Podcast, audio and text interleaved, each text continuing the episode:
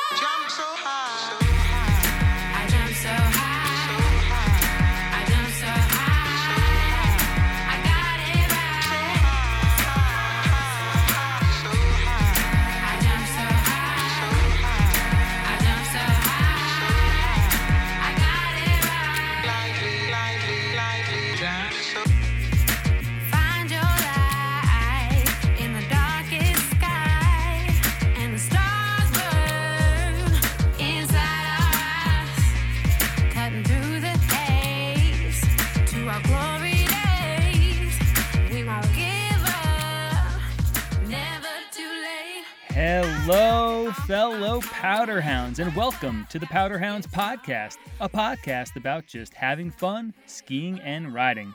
I'm your host, Jeff Shaw. For those new to the podcast, you will hear stories from the slopes, opera laughs, and fun ski trivia games. This episode, recorded on Wednesday, December 2nd, 2020, will feature a conversation with Shannon Dunphy Ball, Marketing and Communications Manager, Ski New Hampshire. Ski New Hampshire is a nonprofit trade association of ski areas in the Granite State. Buckle up for a fast paced, witty, and often humorous conversation that begins with the tale of a two year old summiting Cranmore Mountain, competing in the X Games, trading sticks and snow for sails and sun as a pirate cruising the Mediterranean Sea, and eventually channeling that collection of ice axes to claw back up to the White Mountains of New Hampshire.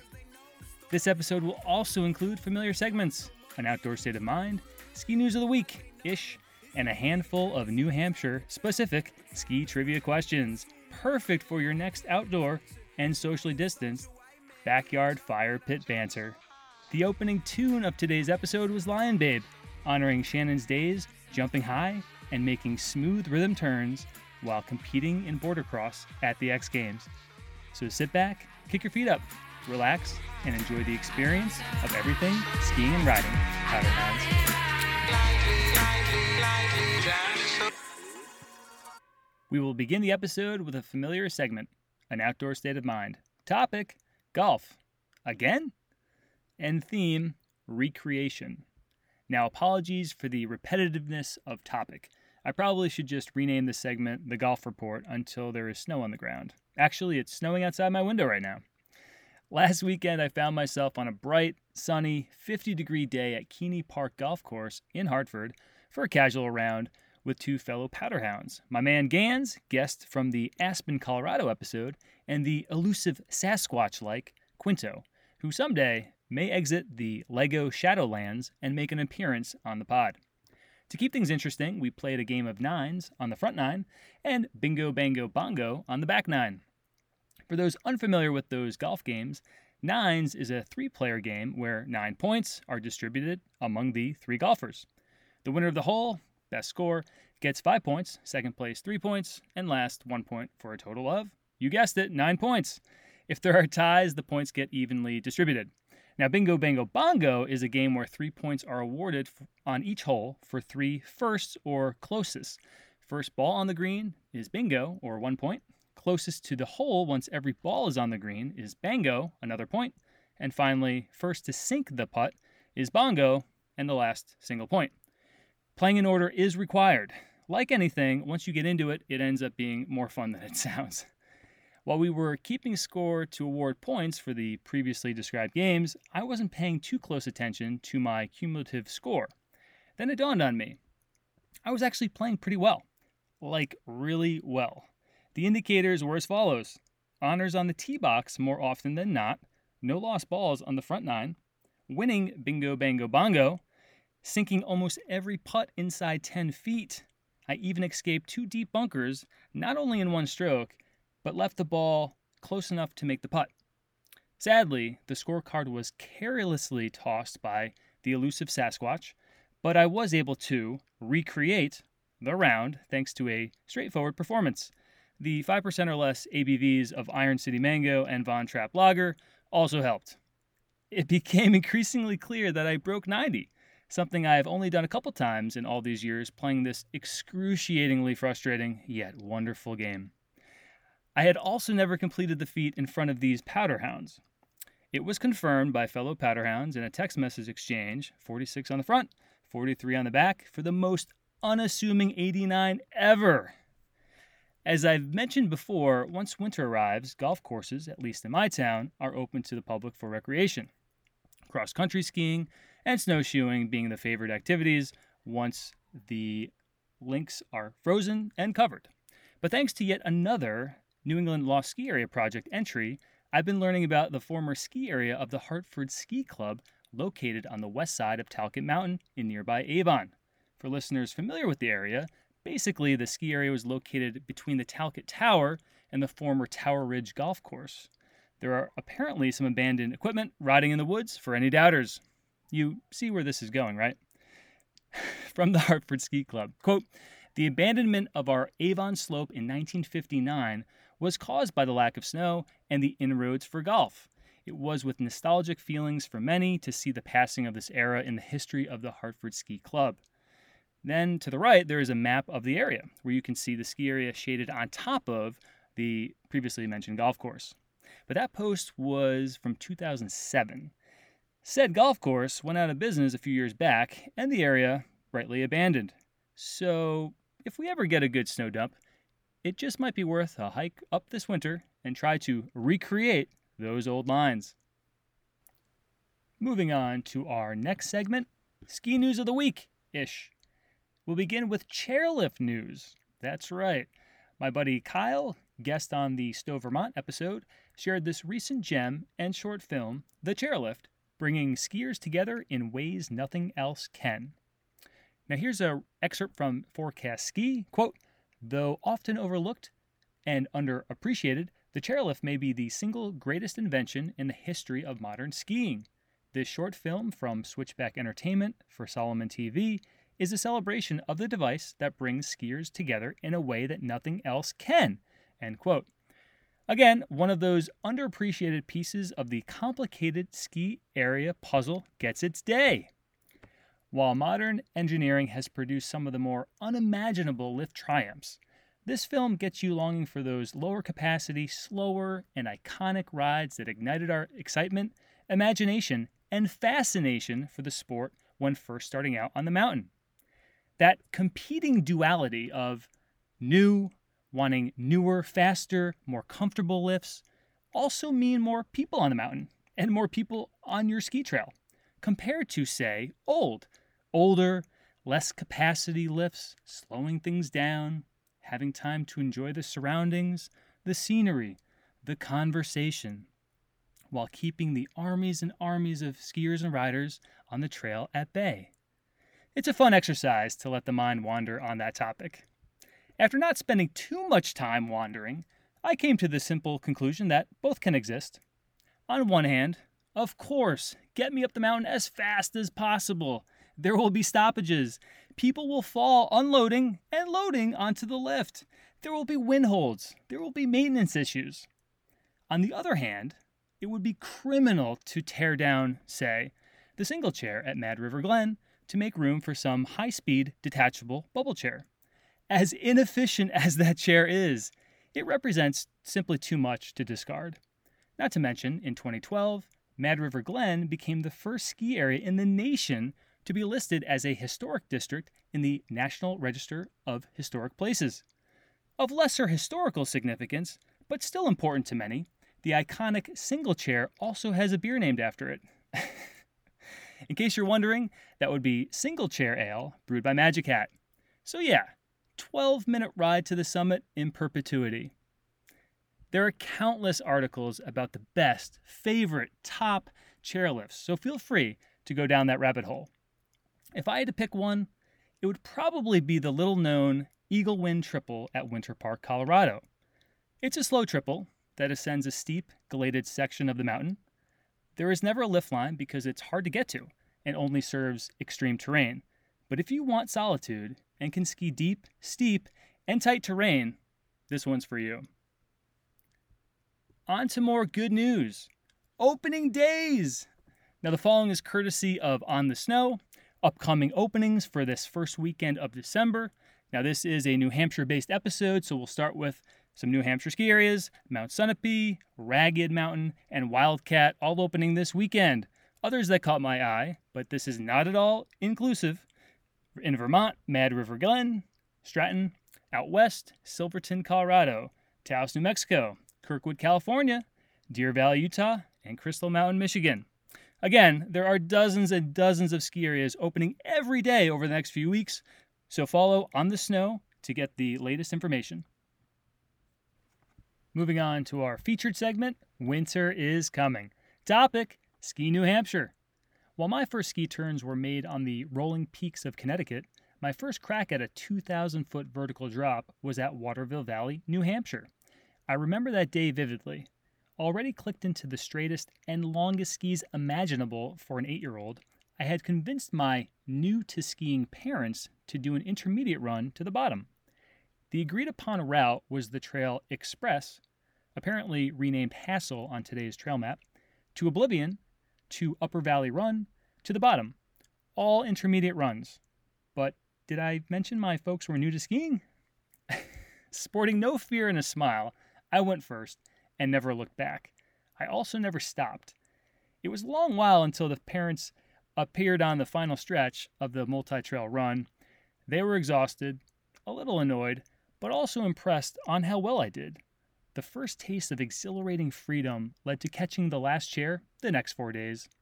I also recall staying at the Black Bear Lodge, which had an indoor outdoor pool, which to a kid was one of the coolest things in the world. Funny what you remember. It probably does not surprise you to hear that the same 1989 1990 Waterville Valley trail map is one of the few framed trail maps proudly displayed in my home. All of this is to say, New Hampshire ski areas have plenty to offer for everyone.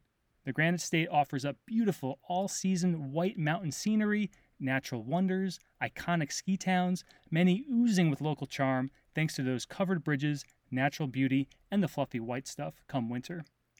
Rich in history, the ski areas are perfect for never beens, families, even groups of varying abilities, and have plenty of outdoor recreation opportunities. Just be sure to demo the Snowler blades. Final instructions before I introduce Shannon. First, make sure you know before you go. Second, don't bite off more than you can chew, especially in the backcountry.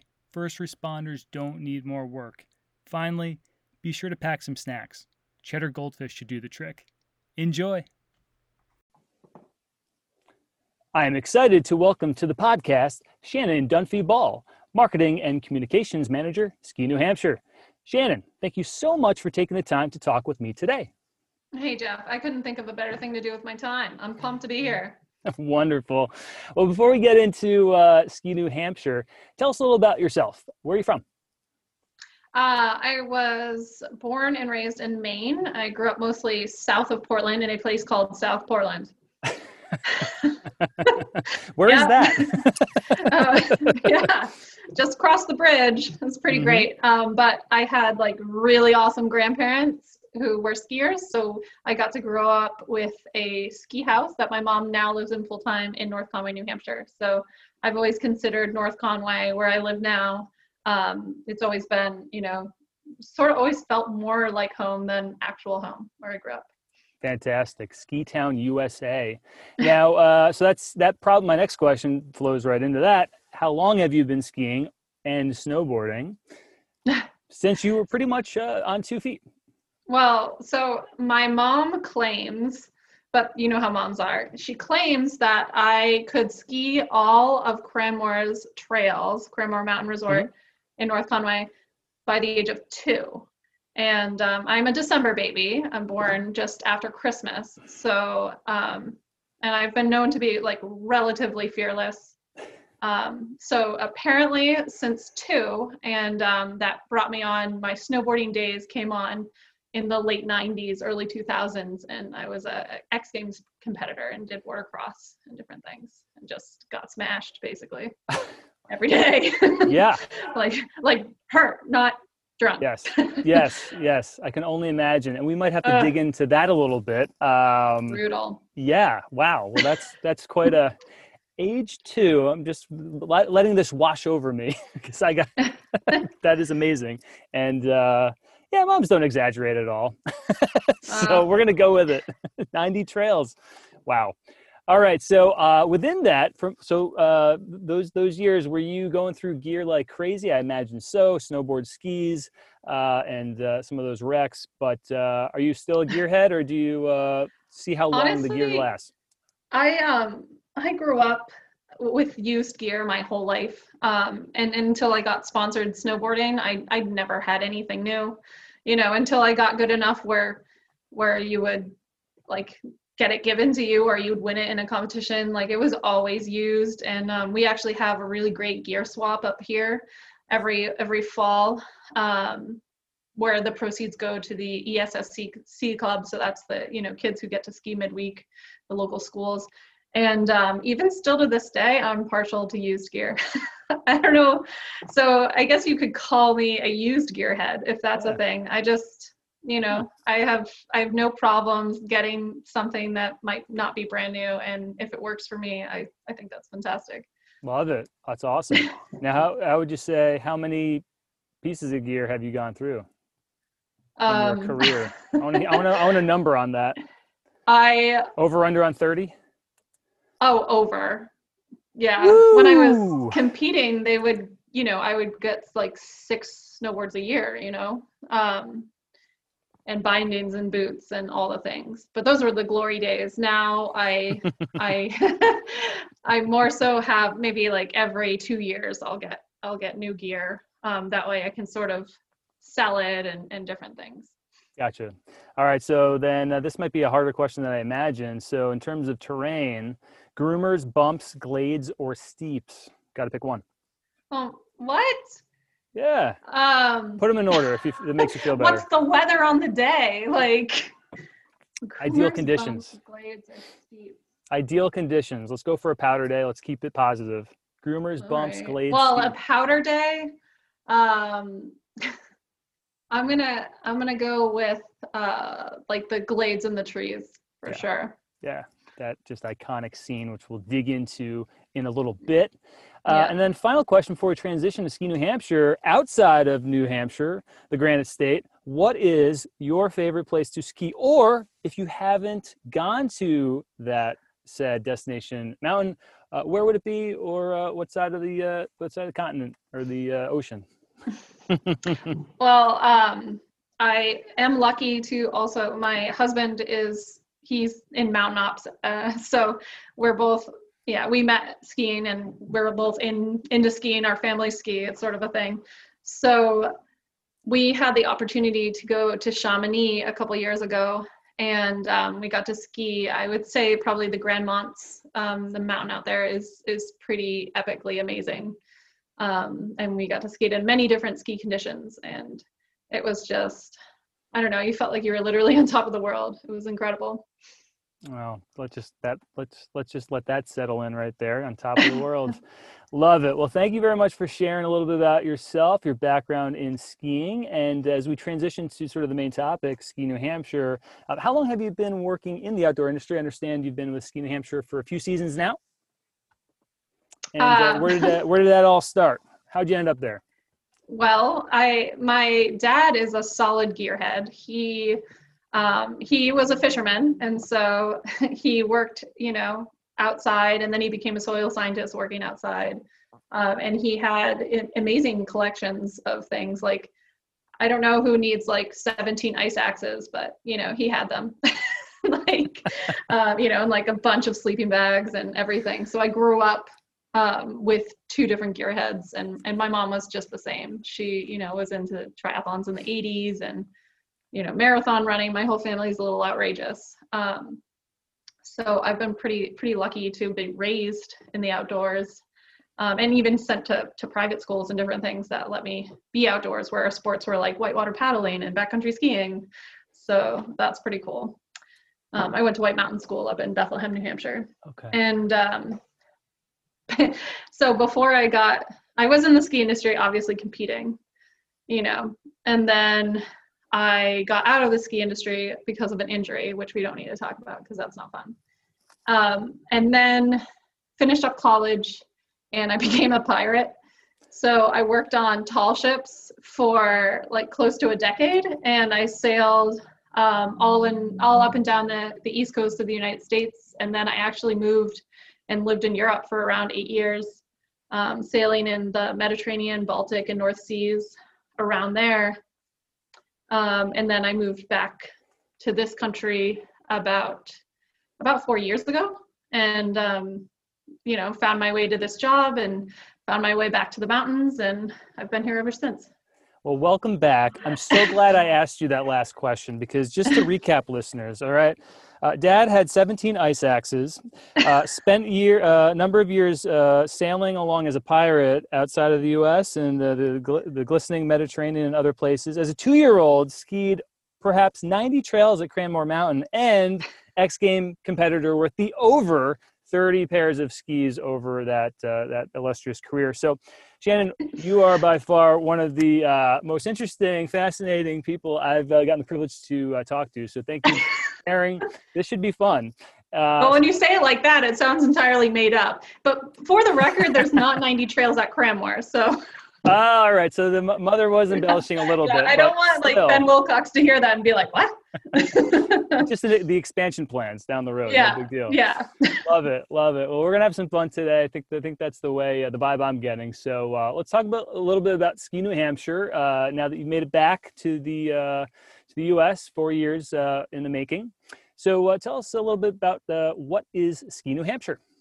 Sure. Uh, Ski New Hampshire is the not-for-profit trade association, um, and we represent 30 alpine and cross-country ski areas in the state of New Hampshire. Um, and we we support our members in a couple different ways. So we do some government relations and education.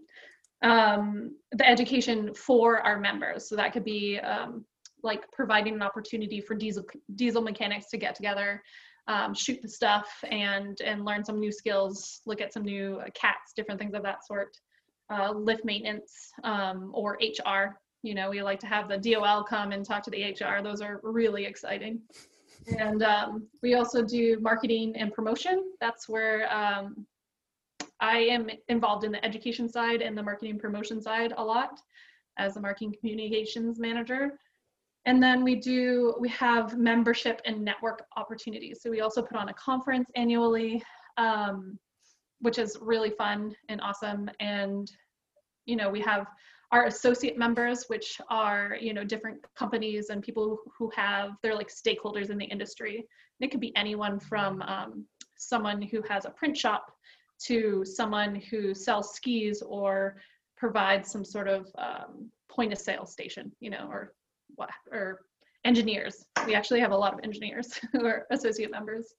Um, and so we sort of manage a lot of that and what we specifically focus on on any one day totally changes which is the coolest part of this gig where mm-hmm. no one day is the, the same and um, just because my title says marketing communications does not mean that i spend you know all day every day doing that um, you never you never know what you're going to get when you come into the office each day. It's all dependent on what you know what do our ski areas need? A lot of hats. Yes yeah. um, so yeah i want to talk a little about those ski areas. So uh, like you said uh, looks like you have a few dozen uh, member ski areas. You mentioned the affiliates other outdoor industries. And from my take they they are varying sizes uh, geographic locations history. So you have larger ski areas, sort of with the 2,000 plus foot vertical, the, the Loons, the Watervilles. You have smaller ski areas, Dartmouth Skiway and King Pine. You have a state operated Cannon and Mount Sunapee. You have a nonprofit Whaleback. Uh, and of course, the commercially owned and operated ski areas, some of which are on mega passes, others are doing their own thing. And um, so the diversity of skiing in New Hampshire is kind of striking, at least to the outsider.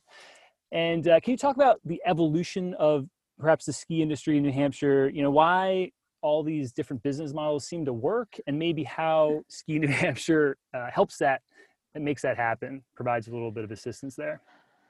Sure. Is the answer because we're in New England? Like, does that work? Um, I feel like there's something about New England specifically. Um, you know, I've, I've lived in various parts of the world and the country, and there's just something about New England where we I feel like there's just the diversity of businesses, businesses type, business types, and then um, this sort of, I guess, people being really, um, I don't, like they choose like their favorite place and they go there and it becomes part of their identity. You know, that type of dedication you you see a lot in in New Englander ways.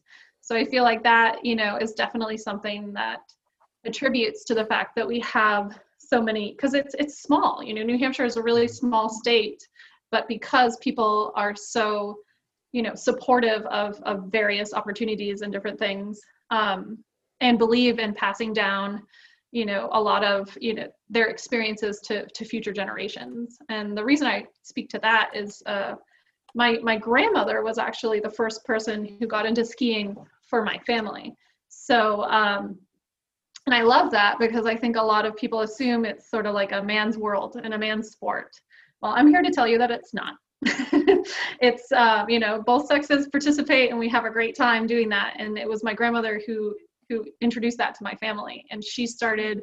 She would travel up on the snow train um, in the 40s, and you know with her with her girlfriends, and they would come up and they would apparently the story goes she would arrive in north conway at the train station and then some sort of like studebaker or some large vehicle would come and pick them up take them to the stonehurst manor and they would ski all day and then dance all night in their ski boots. That is sort of what i know about skiing back then. Um, and she just she loved it. She loved the freedom of doing it. And um, I don't know, it was something she wanted to to pay forward to her family. So my grandfather eventually learned how to ski, I think at like maybe 35 or 40. Um, he was never really like amazing to watch skiing, but um, he he learned to love it, and then his his brothers and sisters, everyone, it sort of became a part of our thing, and so they bought the house up here in North Conway. Um, and I think there's a lot of people in New England who have a similar story. Um, we have our ski industry here. You know, uh, Cranmore Mountain is one of those older ski areas in the United States of America, with one of the oldest ski schools in America. Um, with Hannes Schneider and Harvey Gibson, you know, there was some people. He Harvey Gibson helped to bring over Hannes Schneider from Austria, and um, Hannes Schneider was uh, was a Jew who came over, and he started the the ski school there, and it was I don't know the specifics with that, but it was definitely one of the first in the United States of America, and it became a heart of skiing throughout the nation. And we are so lucky in New England to have had that so early on. So I think a lot of people, maybe who are listening to this, may know someone, whether it's their actual family or not, who rode the ski train, and that's sort of why they're probably skiing today. So um, skiing in New Hampshire has a long, long history um, including, you know, yeah, it's just it's pretty it's pretty amazing, and I think that I don't know. Do you know anyone who ever skied on the or came up on the snow train or? That I, I don't, but I absolutely going to pick up on that theme and just talk about sort of the ski culture in New Hampshire again from someone who uh, grew up uh, a little bit of a little, little south in, in Connecticut, uh, but I did uh, thanks to the New England Historical Society. Uh, I did dig up a few interesting facts that uh, you've already sort of confirmed. I think two out of five of them, and that rich history began around 1927 through the Appalachian Mountain Club, began hacking ski trails at Barrett and Temple Mountains. And uh, this was just as skiing was. They used the word hacking. They did. Uh, that's a quote. Yeah, hacking, Okay. hacking the ski trails. you might don't think of anything else uh, that You applies. see quite a word. visual. I'm just like, like sort of visualizing part beaver, part man, just like getting after it. like, well, that's going to be a busy beaver, and man, uh, because it's 20 miles of trails apparently in, so, in the southwest corner of New Hampshire. Uh, then, uh, also in 1927, the first modern downhill race in the U.S. Uh, Dartmouth Outing Club. 1929, Peckett's on Sugar Hill Ski School. I guess that became the first quote unquote resort based ski school in the US. First ski train, as you mentioned, 1929, Boston to Warner, New Hampshire. 1937, the first chairlift on the East Coast. First one was on the West in, at Sun Valley a year earlier. And of course, the iconic Cannon Aerial Tramway arrived in 1938. So right there, I mean, that's just uh, unbelievably rich history. And like you said, for folks, families that have grown up in New England, you must somebody, you know, a few generations back, um, you know, must must know about that. And if they were into skiing, or um, then they'd be very familiar with that. Now. We think of sort of iconic New Hampshire. You have the White Mountain National Forest, 750,000 acres. Mount Washington State Park, a mere 6,288 foot summit. You could see, I think, uh, six or seven states on a clear day. Uh, you have Tuckerman's Ravine, the quote unquote birthplace of extreme skiing in America. That's according to the Friends of Tuckerman's Ravine. And I guess they also hosted the first giant slalom in 1937. So, yeah, you kind of talked about it a little bit, but uh, uh, skiing is pretty much intertwined with New Hampshire's identity. Would it's you agree? also our official state sport. The official state sport, right? 1998, General Court. Yeah. Oh my gosh. Did I Who just are impress you? Is this what you do in your free time? well, you know, I'd like to get a little bit of the background. I like to paint a picture. I've been, uh, I sometimes I struggle to do that because I have my own sort of picture that, uh, you know, from my years uh, cruising up to the state and, and and skiing around, hacking around the the trails. oh my gosh. Yeah, I love it. and uh, and then I guess sort of just the other uh, interesting uh, little piece is uh, we, we were talking about before we started recording, but uh, there was an interesting you know short film North Country featuring the 100 year old uh, ski shop, the America's oldest ski shop, Lahout's, in uh, New Hampshire. Again, celebrated its 100th anniversary this year. A 100, I guess it's open every day each year. It's the store is in front of, I believe, or maybe the bottom floor of the uh, the house on the second floor. Uh, fourth generation ownership, same family, and this is the best quote I saw. Quote: "A hundred year old businesses are a rarity these days. A hundred year old ski shops are even rarer." Um, so I guess uh, all of this is to say. So if someone was to uh, was new to New Hampshire skiing, skiing New Hampshire, they wanted to come up for either a vacation or a weekend. How would you advise them to go about you know setting up their itinerary where are there any must stops it, it, maybe lahout's one of them uh, other uh, areas uh, to check out and to get a good sense of that rich history uh, as well as obviously uh, pursue a good time Sure. Well, like that's the coolest part about New Hampshire, you know, as opposed to some of our neighboring states and just states in general in the United United States, is that we have so much variety within proximity, you know, and we're really darn close to New Ham- or to Boston. So it's pretty easy to get here, whether you're coming from like Portland, Maine, or, or Boston, or Springfield, wherever you're coming from. Um, and we have so many different types of ski areas you know? So it depends on your ability. What are you looking for? You know are you looking are you a family who wants to be able to go to one of those smaller ski areas and let your kids run run ragged around you know the base and and just feel safe and do different things then uh, we have a number of ski areas for you some of which are are not for profits or you know like sort of community run.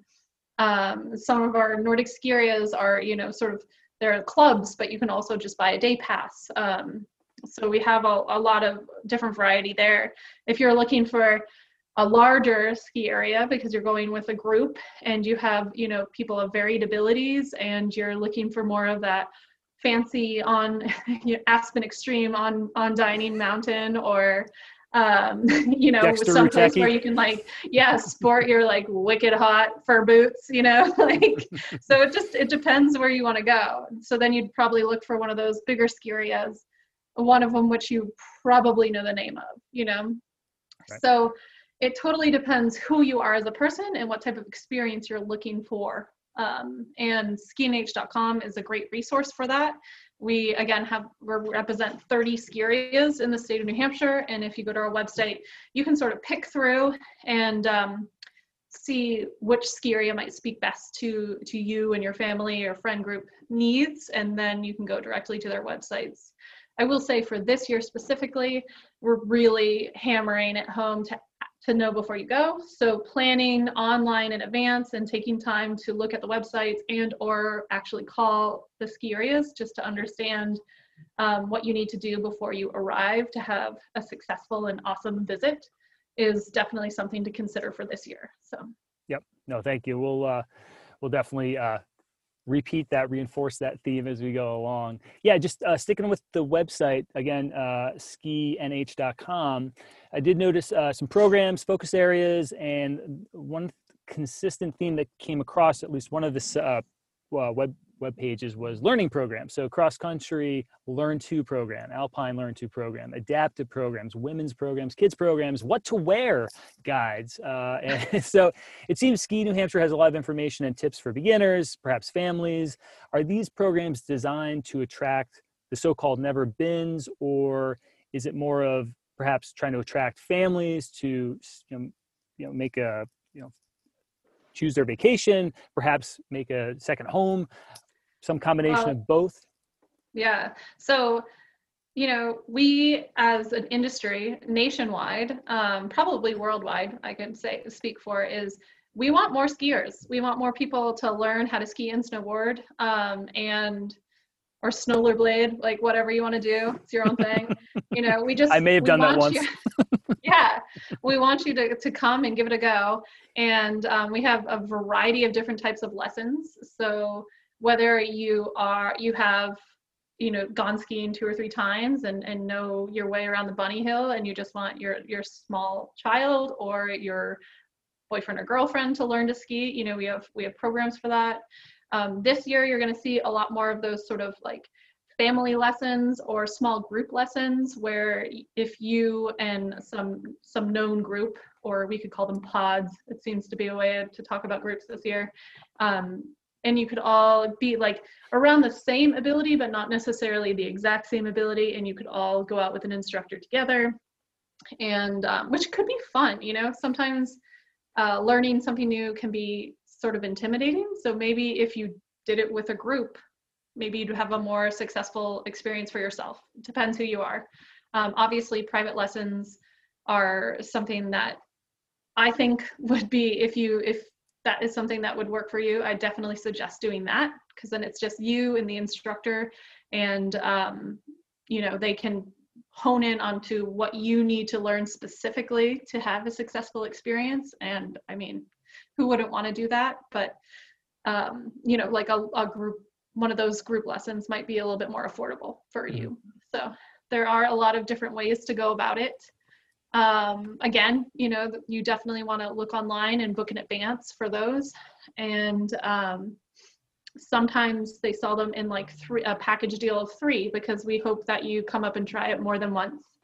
Um, skiing and snowboarding, it, it depends, you know, who you are as a person, person athletically. And so maybe you'll, you know, be good to go within an hour, or maybe it might take you a day or two. So just, you know, know that everyone's different and that's totally cool and just give yourself a break and just have some fun. Well, speaking of everyone being different, I also noticed another part of the web website. It seemed there was a section that spoke to the non-skier, maybe family member. Uh, perhaps again looking for that conditional approval for that uh, winter family vacation or something. Uh, I saw that uh, there was uh, the snow coach listed as it's and that's i guess a uh, maybe a cat that takes you up uh, mount washington in the winter months, obviously promoting shows, snowshoeing, snowmobiling, the snow biking, I forget, the snowler blading. I definitely did that one year. That really. I just like to say that word. I know. I was like, wait. I try to insert there wherever. I, like, I did that once. uh, no, it was fun. Uh, but it was it was I, I, anyway. The demo day was was good, uh, or demo hour, whatever it was. But um, just in terms of the theme of maybe uh, non skiers, uh, how important is it for and I also noticed there's an après list, a listing on the website. Uh, how important is it for skiers to promote perhaps those alternative activities for the non-skier so that I guess, yeah, the family can still have a good time with their uh, vacation, whether it's winter or summer, but at least in this case, uh, you know, uh, winter alternatives.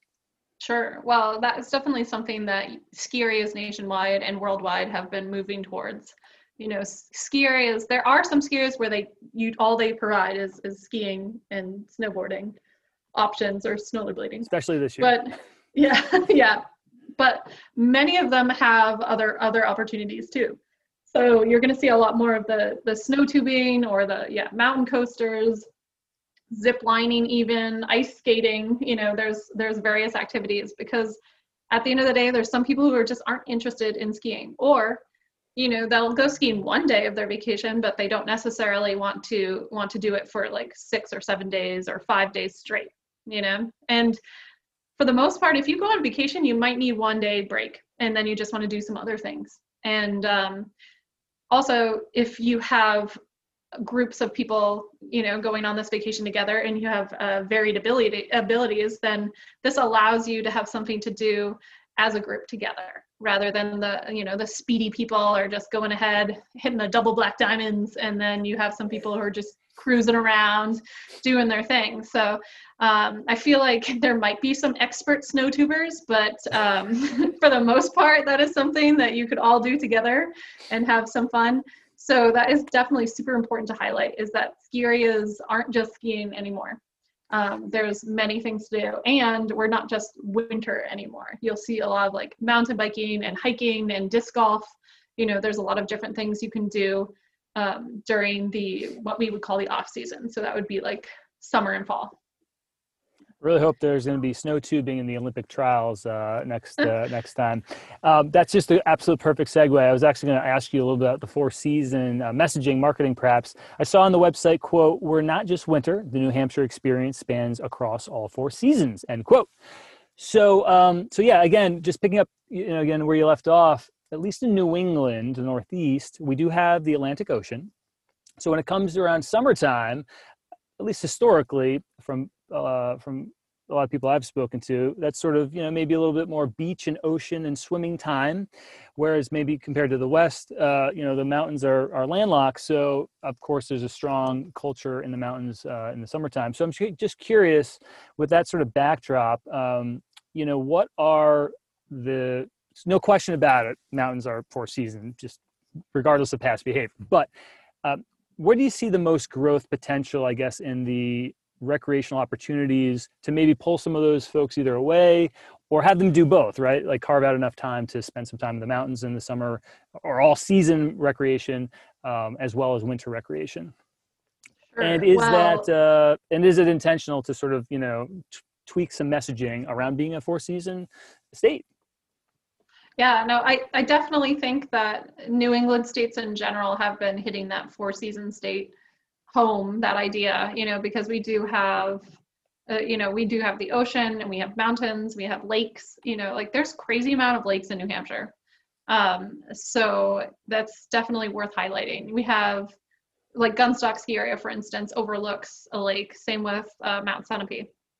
Um, so and, and that's pretty amazing you know you can be skiing with this like beautiful view. Everyone thinks of tahoe but like we have a little bit of a version of that too here in New Hampshire. Not exactly the same, but it's pretty darn close. Um, and I would say, you know, if you're talking about accessible sports like hiking, if you can walk, you can hike. Um, obviously, choose a trail that works for you. Don't go and try to do eight hours of like some crazy steep hike if you're you know just starting but there's something for everyone there we have many waterfalls different things um, some of the ski areas you can literally take a scenic chairlift ride up the mountain in the summertime Like it, you may or may not walk up or down, or you can just ride the chairlift up and down or the gondola in the summer. So that's pretty cool and uh, an accessible way to to experience mountains in the summertime. Um, other areas, well, and then again in the winter, that would be snowshoeing. So, you know, that's hiking of the winter. Um, and then we have mountain biking for summer. We've seen a huge um, surge in mountain biking. We saw it a lot this summer with people sort of looking for activities. So, um, you know, they were buying bikes up like it was. I don't even know what people buy up fast, but like that. Yeah. Super sale and candy, and um, and they were buying boats and all the different outdoor gear. So, you know, New Hampshire has something for everyone there where you could rent a lake cabin in the summer, but then you can also be in the mountains as well, you know. So that is pretty cool. Again, that variety within proximity in the state of New Hampshire. It's all like within an hour you could have a number of different experiences. And of course, tax-free shopping for those who want to do that type of I, I consider tax-free shopping probably as wild as going deep into the wilderness. So it just depends what you're looking to do. Love it. Yes, yes, and uh, not just the buildings right outside of the state lines, right? The red buildings. I think that oh. most of them are. Yes. Um, well, another thing I was thinking about too is like the, um, you know, just sort of my. Uh, you just got me thinking about uh, did the uh, Ragnar Reach the Beach uh, that cuts through New Hampshire, and uh, a few years ago, and we were cruising uh, along Route 112, the Kanc, I think it is. Oh yeah. Oh yeah, and uh, I, I, it might not have been peak, but it was certainly absolutely stunning, and uh, what a ride! Does that mean you had to like r- run up the Kancamagus? No, no, we were we were uh, we were we were hopping like the you know, sort of the next group. So we. Oh, uh, okay. I was going to say that would be brutal. Yeah, that would be that. Uh, looking, yeah, knowing uh, those turns and those the the ascent and the uh, all the warnings of the trucks to you know, with their brakes. Um, but no, it was absolutely just stunning drive. And if you haven't done it, I mean, that's definitely what you do. Um, and at least maybe in the fall, one of the first things to do but let's uh, let's uh, keep moving along as the calendar has into December, into a little bit of this uh, so-called winter season. I understand snow is falling, whether or not it's uh, natural or man-made is, or artificial is uh, is uh, you know doesn't matter, is irrelevant. But I'm you know remaining excited and, and hopeful of the upcoming season. Of course, it's going to be very different from what we're all used to. And I ha- was looking around on your website and do see that uh, looks like next week is going to be uh, opening weeks for a number of ski areas in New Hampshire. And um, so, just curious if uh, you have any more information about that, or are there any notable either trail, lift, lodge, capital expansions or additions to some of your Oh no, I, I saw the. Uh, well, is there anything that uh, folks should be uh, aware of or looking forward to uh, this upcoming season when they when and if they're able to visit? Mm, yeah, sure. So probably the the biggest uh, capital project that's been done in New Hampshire over the last it's almost spanned two years is the New Hampshire's first eight person gondola up at Bretton Woods, and then they also have a whole new um, mountaintop venue. So the gondola, you can. So they had a couple wet, uh, weddings there this summer. Obviously, um, I think they would have had a lot more if we didn't have a global pandemic. But um, they did manage to pull off a couple this fall, which I can't even imagine how stunning that would be. For those of you who don't know Bretton Woods, it is a mountain that overlooks Mount Washington and the whole White Mountain range. So what they would call the presidential range, which is um, it's a pretty stunning, um, pretty stunning mountain range in the East Coast. And they call it the White Mountains because the the very tops are, are rocky, you know, with various types of granite and different things. And so um, when the sun hits it right, it sort of like sparkles and looks a little different from those green covered mountains like they have in Vermont for instance. Um, so it is, and the lodge just looks right up there. Um, not to mention they have the Mount Washington Hotel, the Omni there, which um, I think at nighttime it sort of looks like the Titanic. Like it's just sort of massive and has these sparkly lights everywhere and this amazing, like iconic white building with a, a red roof. And you've probably seen a picture of it, all those listeners out there. You know, there's a few iconic shots of New Hampshire you might have seen floating around, and that would be Mount Washington and the Mount Washington Hotel. And then you probably have seen a number of our covered bridges, for instance, the one in Jackson, New Hampshire, you've probably seen. I almost wish we could like link those in just for, yeah. no question, picturesque, picturesque. Yeah, yeah, definitely beautiful. So th- that would be, um, those are really notable ones. They, they spent a lot of money making those venues and they're going to be four season venues. The gondola will be running, you know, ski season and during the non-ski season. So that's pretty exciting. Uh, Pat's Peak had a huge uh, campaign last year to build uh, a great new part of their, their ski lodge and it was all post and beam. It was beautiful. Uh, McIntyre Ski Area, which is right in the middle of Manchester, which is one of our largest cities. Um, it's super cool ski area, really worth looking at, and they have a killer um, snow tube hill. They have a whole new restaurant that provides outdoor seating, and for this winter, they have um, a lot of heating lamps and different things. Same with Pat's Peak, they have a lot of heating lamps and different things so that you could comfortably sit outside in the winter time and enjoy, you know, a little nosh while you do a little ski. So that's always fun. Um, and then across the board, our ski areas have spent a good amount of money uh, retrofitting their operations to make sure that they are, um, you know, safer for for COVID times, low risk. Um, so you're going to see a lot of the things you've probably seen at various areas. So plexiglass, a heck a lot of the signage. So you know, take a take a minute when you're at the ski areas to read them because I can assure you that they're there with messages to help you have a successful visit. Um, and then again, that sort of like outdoor seating. Um, you're going to see a lot more like outdoor seating options, sometimes food trucks, and a lot of cool di- new different things at ski areas. So um, things are definitely different this year. You're going to see how every ski area will have a little bit uh, some new things. Um, yeah, it's going to be it's going to be a pretty great year, I think. Well, you did a great write up, uh, so uh, on on sort of what to expect, and I'm just gonna give you a break from speaking. You've been doing so good, uh, just giving us some really good information. Uh, but first, it's really six points. Know before you go. We uh, we're going to reinforce that, uh, but probably another another two or three times before we're done today.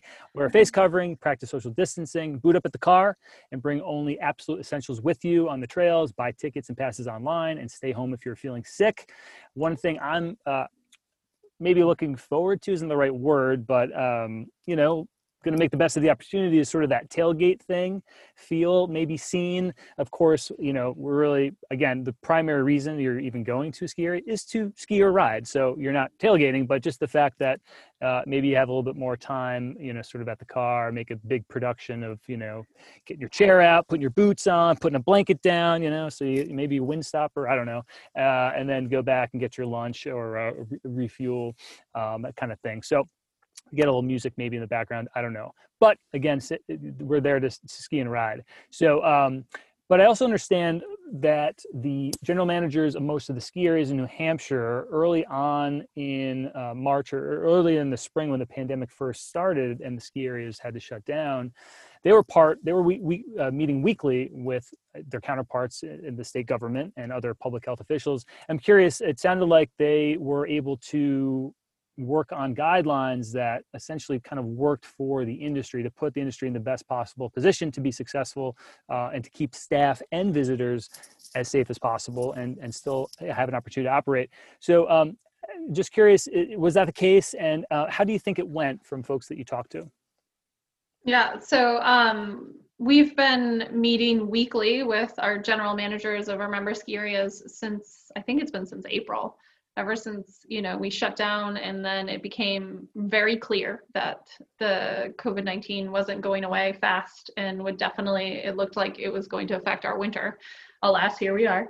Um, so you know and that's the the oddest part about this whole uh, pandemic thing is it's been um, it's been really instrumental in bringing our, our general managers and ski areas um, and various departments within ski areas together. Um, so we don't just have a general manager's call. We have um, a food and beverage call. We have uh, events and racing.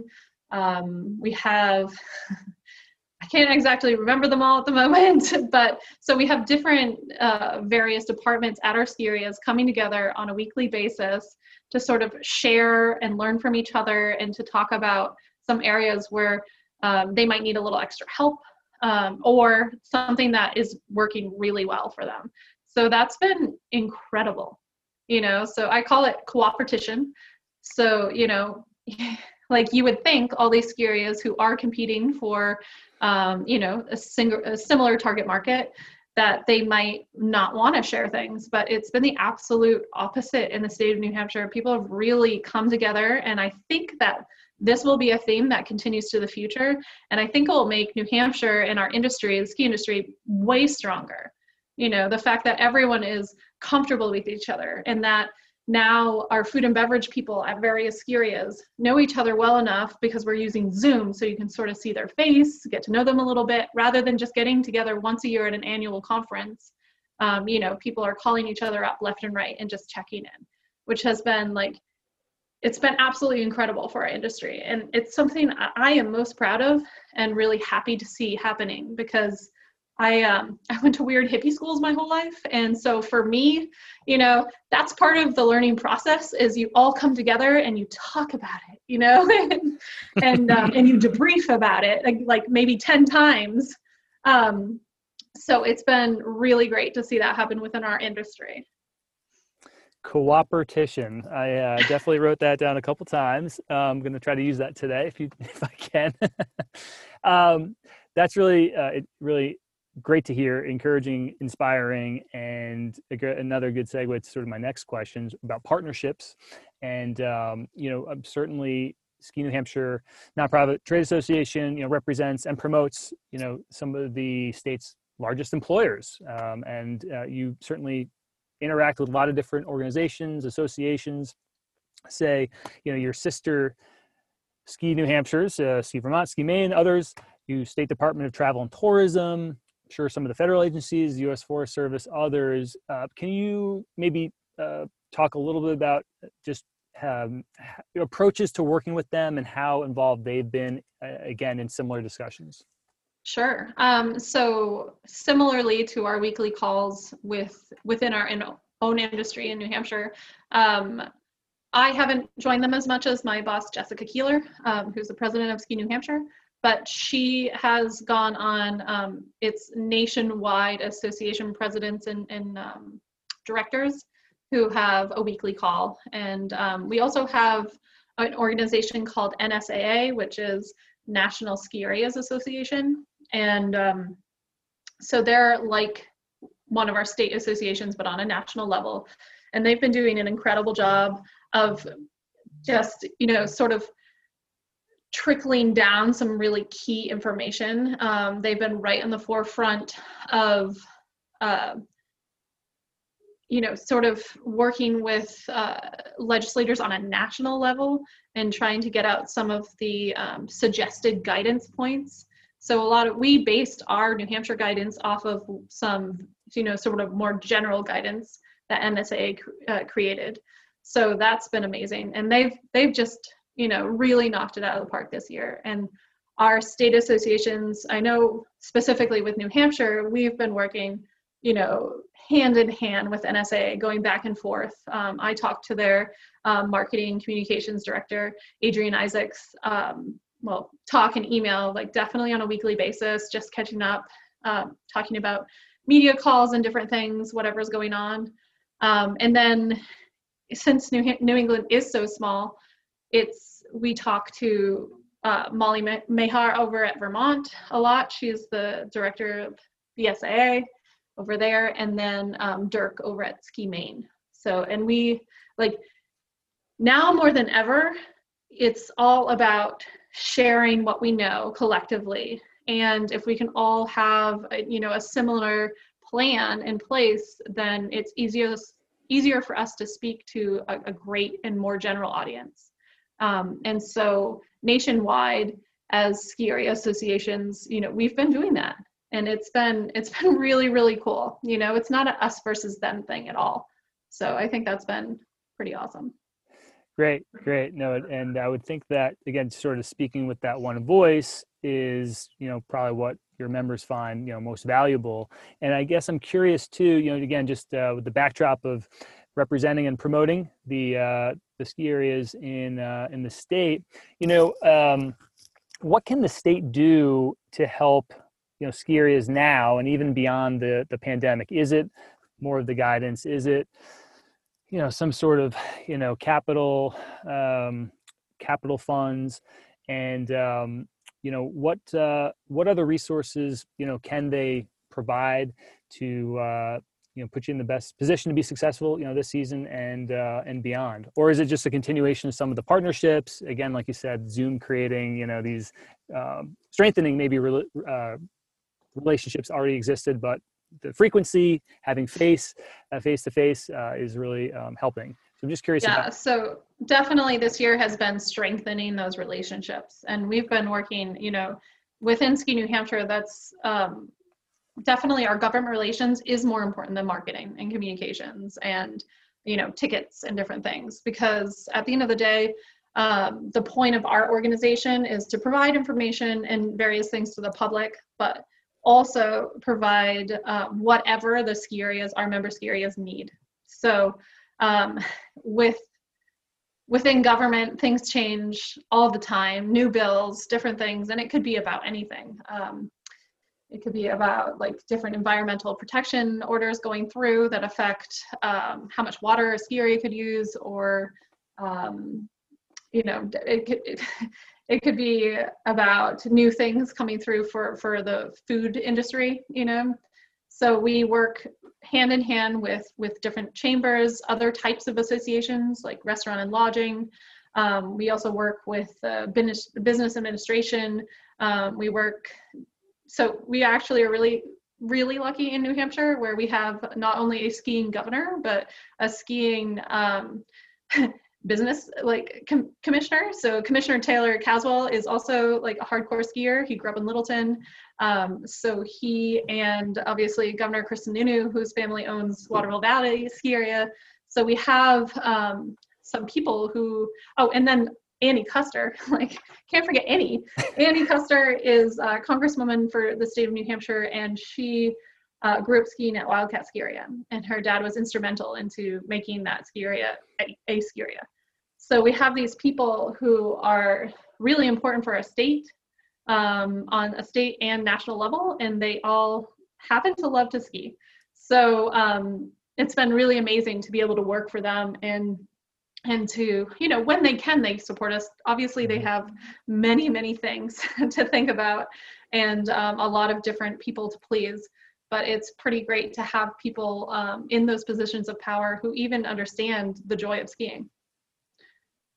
That, that's fantastic, and obviously, um, yeah, it's it's learning by doing, and uh, there's probably no better, um, you know, uh, spokesperson, than, you know, from a policy standpoint, uh, when when someone understands, like you said, the culture uh, and uh, loves and has a passion for the sport. So uh, you definitely have some policymakers uh, on one side that uh, support and love skiing. You certainly have your operators, your ski areas. You have industry, outdoor industries, as well as you know the affiliate members as part of Ski New Hampshire. What about us? What about our listeners, the skiers and riders? what is the best way listeners can support the goals of Ski New Hampshire and your members? Is it buying a pass? Is it booking lodging? Is it posting photos of their day on social media? Is it supporting local businesses? Is it E all the above? Or is it F other? this um, is where we're, this is the wind down. sort of, sort of all the above, but like at the end of the day, to me, um, what most important for for our, your listeners to to do is to just you know get out there and ski and to get you know bring a friend someone who's never done it if you can.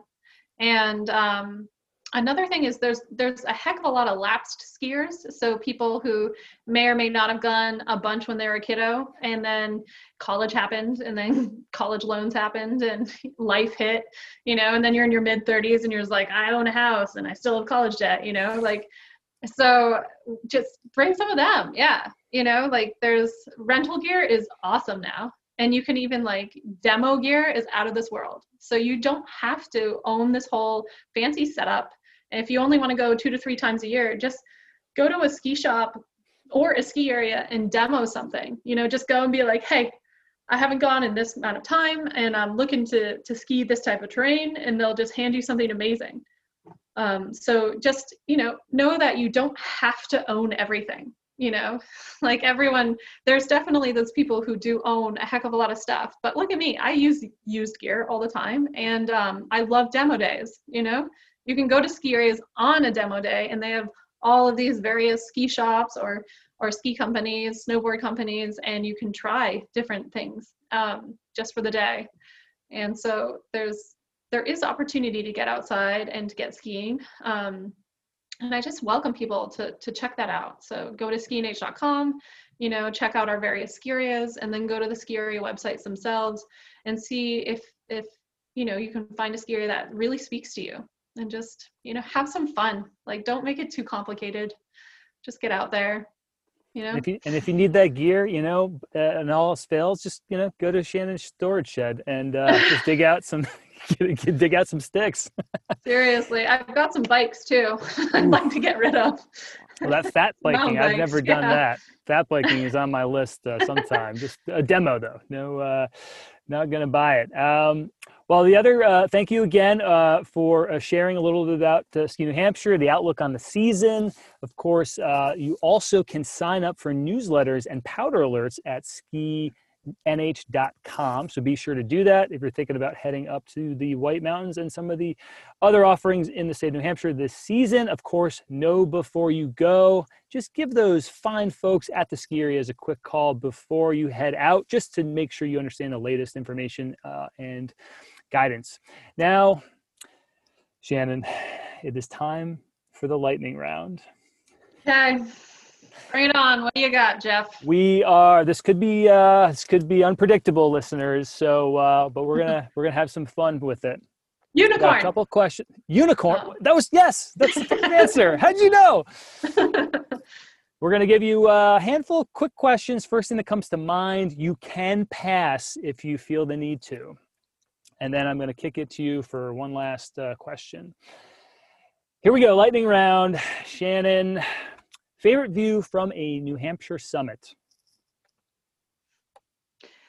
Any ski trail that is totally just, you know, whether it's ankle or knee deep in powder, like that's what I'm looking for. All right, love it. The next question you, you kind of answered already, so I think I'm going to stick with your original answer as we were talking. The second question was must stay lodging, and you mentioned the Mount Washington Hotel. Grand Summit Hotel or is it Mount Washington Hotel? Uh, it's the Omni Mount Washington Hotel. So none, nothing I said was right there. So, uh, so we're gonna go with that for your second answer. Third question of the lightning round: There was a meal to order after a day in that in that knee high or ankle high pow.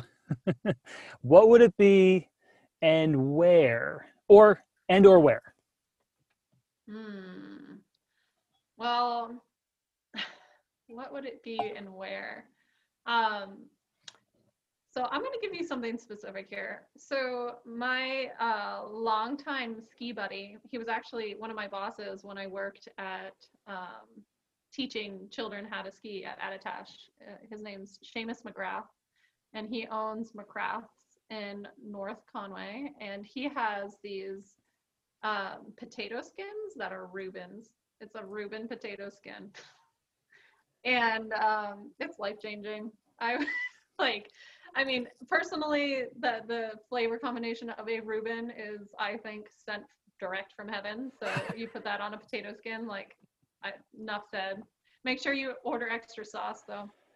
Oh wow, we are definitely going to uh, put that in the uh, show notes.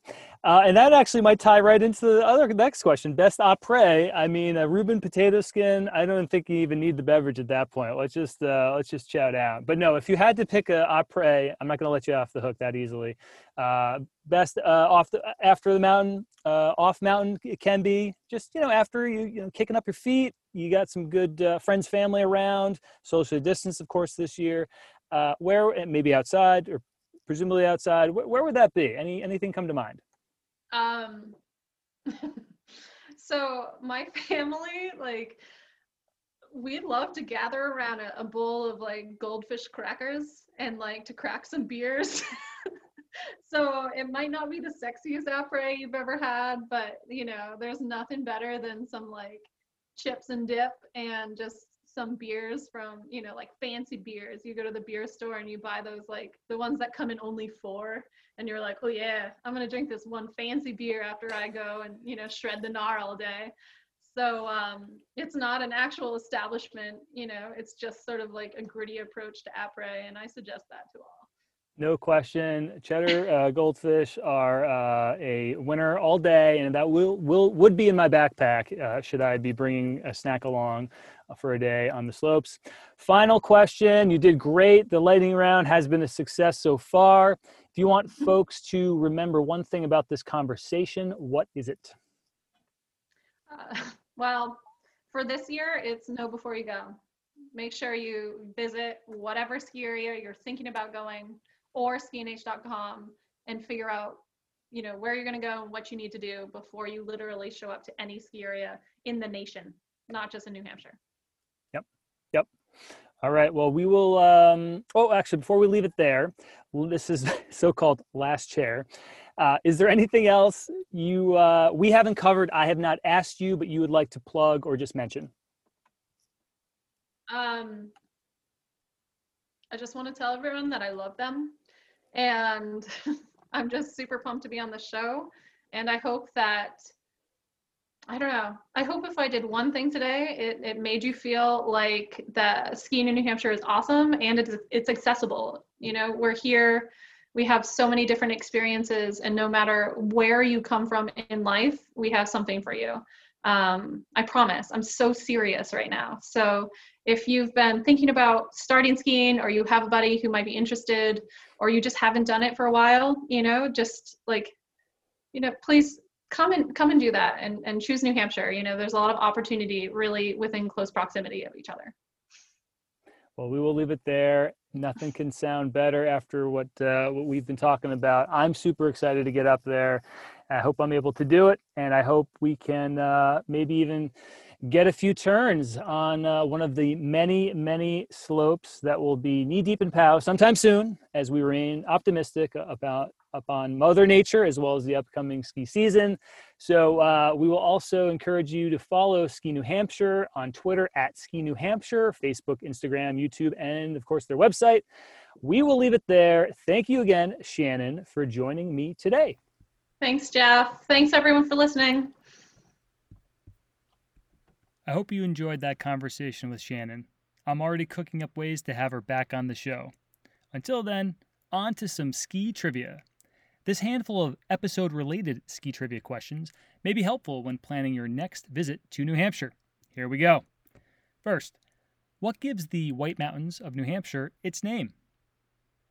Second, what two New Hampshire ski areas overlook a lake below? Third, what picturesque image of the town of Jackson, home to Black Mountain, may as well be the logo for the charm of New Hampshire? 4. What ski area is home to a new scenic gondola? 5. What life changing after ski meal can be found at McGrath's Tavern in North Conway, New Hampshire? All answers will be posted on Twitter this week. Looks like it's 4 o'clock. Time to catch the last chair. Thank you to my guest, Shannon Dunphy Ball, Ski New Hampshire. Thank you to my listeners. Follow me on Twitter at Powderhound Skis, or better yet, subscribe on Apple Podcasts, Google Podcast Manager, Spotify, and Stitcher. Just type Powderhounds Podcast. See you on the slopes, Powderhounds.